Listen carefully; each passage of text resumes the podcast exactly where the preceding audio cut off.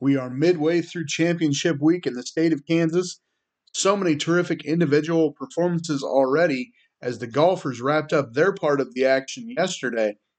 And with several more days left, there are many of the league's best who haven't even begun to show the area what they are capable of. Yes, sir, it is sure to be a spectacular next few days for the Twin Valley League.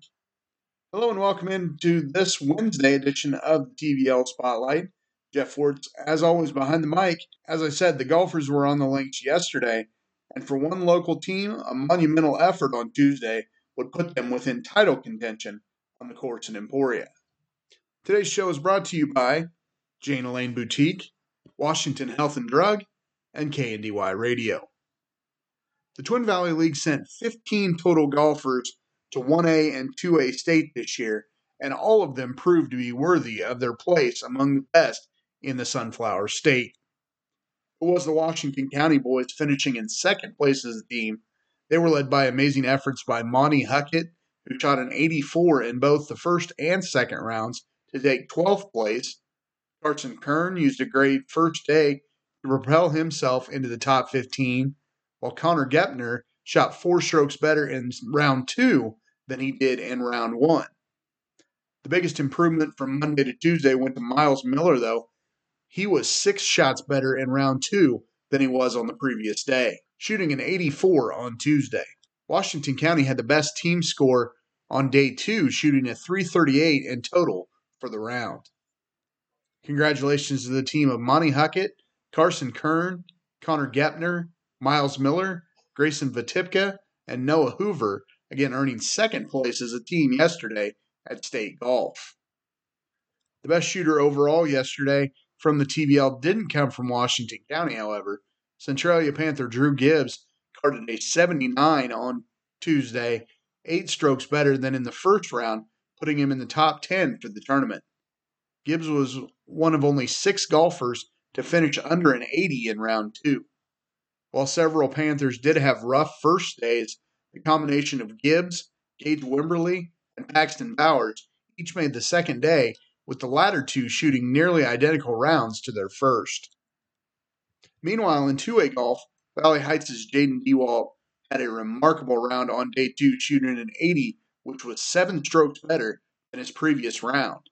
DeWalt was at par or better on 18 of his 36 holes over the tournament, continuing his strong career for the Mustangs. A member of the class of 2025, DeWalt still has plenty left in the tank is going to be talked about for a long time coming in the TVL. Congratulations to all of the golfers on a great couple of days at State Golf. I can't wait to see what next year brings as we still have some amazing young players coming through the ranks.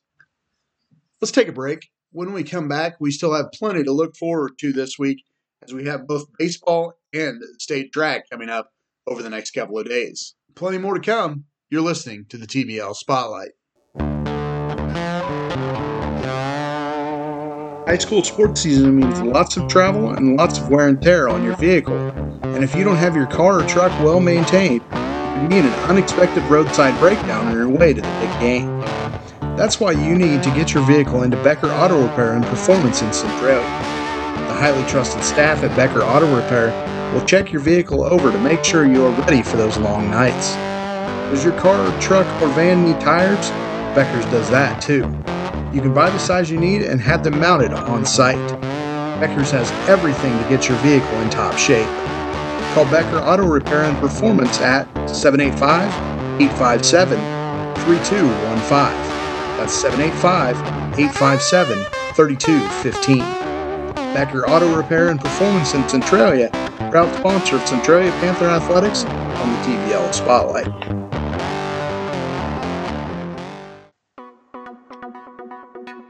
In sports, injuries happen. That's why the Hanover Wildcats are happy to have the Hanover Hospital as their local source for quality health care.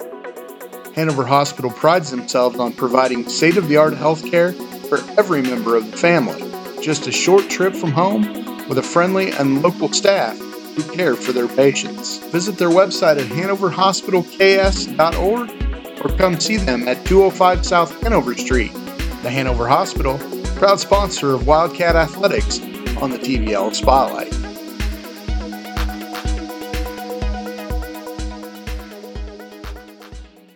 Favorite cartoon character? I think I might have to go with SpongeBob. What is something you always have to have on a sandwich? Oh, it has to have cheese. If it doesn't have cheese, then I can't eat it. What kind of cheese? Colby Jack. When you're not playing sports, what are other hobbies? Oh, I go hunting and fishing a lot, and I hang out with friends a lot. Are you a good fisher? Yeah. Do you, I- I do you live up to the name? yeah, I think so. Post high school plans.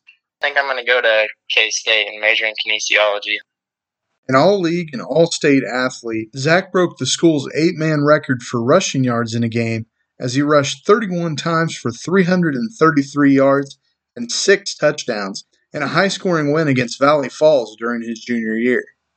A student athlete with a big heart on and off the playing field, Fisher is active in the community as well as being a part of the FFA, his class president, and the National Honor Society. Onaga's Zach Fisher in today's TVL Senior Spotlight. A special thank you to Brent Ronnebaum of Big Iron Auctions for his sponsorship of this year's TVL Senior Spotlights. Welcome back. Let's take a look at what we have yet to come this week in the Twin Valley League. It starts tomorrow or Wednesday at approximately 1:15 as the 18 and 3 Onaga Buffalo baseball team start their first appearance at state in school history with a matchup against 19 and 4 Medicine Lodge. The Buffaloes have scored 225 runs and allowed just 47 on the year.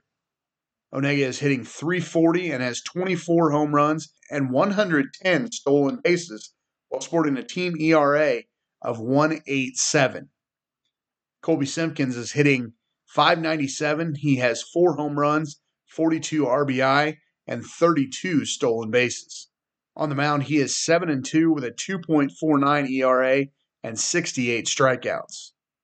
Zach Fisher is hitting 483 with 3 home runs, 21 RBI, 40 runs scored, and 28 stolen bases, and is 9 0 on the mound with a 1.47 ERA and 75 Ks as well.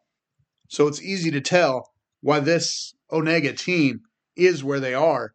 With so many stud athletes, this is a squad that is destined to make a deep run in the month of May. Their opponent on Thursday is Medicine Lodge. Medicine Lodge is at state for the first time since going back to back in 2015 and 2016, each of those trips ending with runner up finishes in state.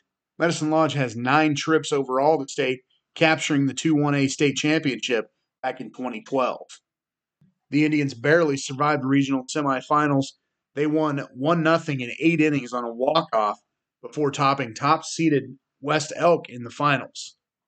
Watch out for players like junior Carter Cunningham, who can do it both offensively and defensively. Cunningham's 5'11 batting average is second best on the team.